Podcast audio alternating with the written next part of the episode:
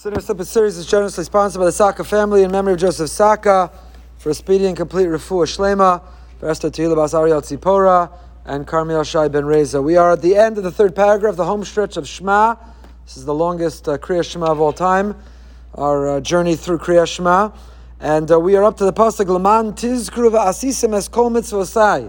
In this third paragraph, we now get the goal of wearing the tzitzis Laman Tizkru, so we remember and we perform. Remembering theoretically, remembering conceptually is not enough. It's to translate and manifest itself in action, v'asisem. And then the goal of the v'asisem is v'isem kedoshim lalokechem. So we have here the formula. See the tzitzis, they trigger our memory.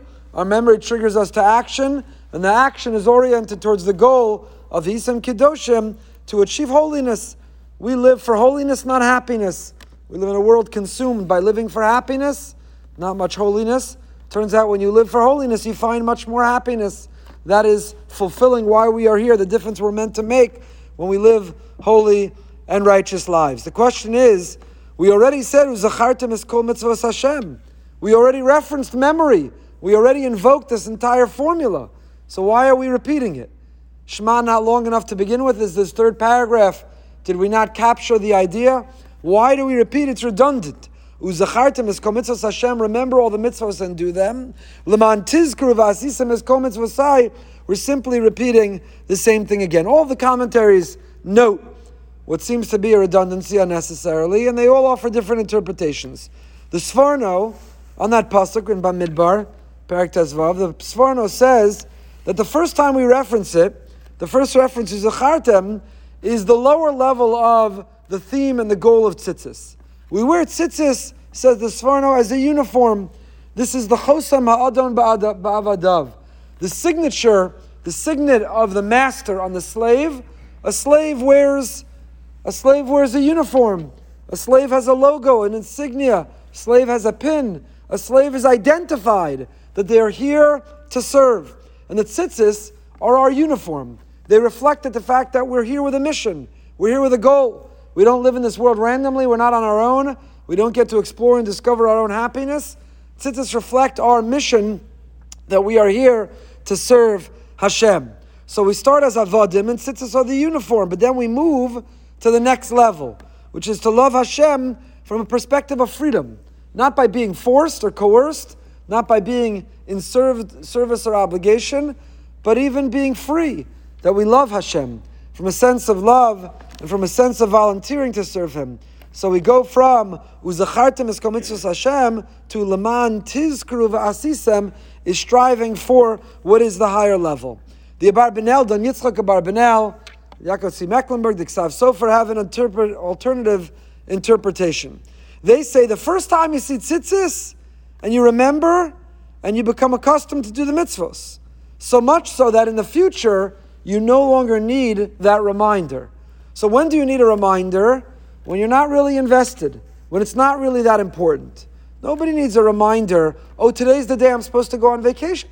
I showed up at work. I totally forgot I was supposed to go on vacation today. Who needs a reminder? Most people don't need a reminder to eat.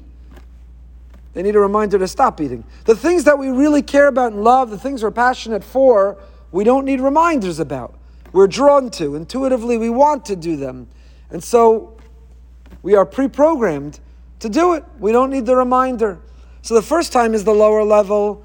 So the Abarbanel Niksav Sofer. You see the tzitzis, and the tzitzis are the reminder. I'm not really interested. I don't really get it. I'm not entirely invested, but I want to want to do it. So I wear the tzitzis. I tie the string around my finger, proverbially, and that reminds me to do the mitzvah. But then we become so accustomed and we become so moved by the meaning of doing mitzvahs that now we no longer need to see the tzitzis in order to do them.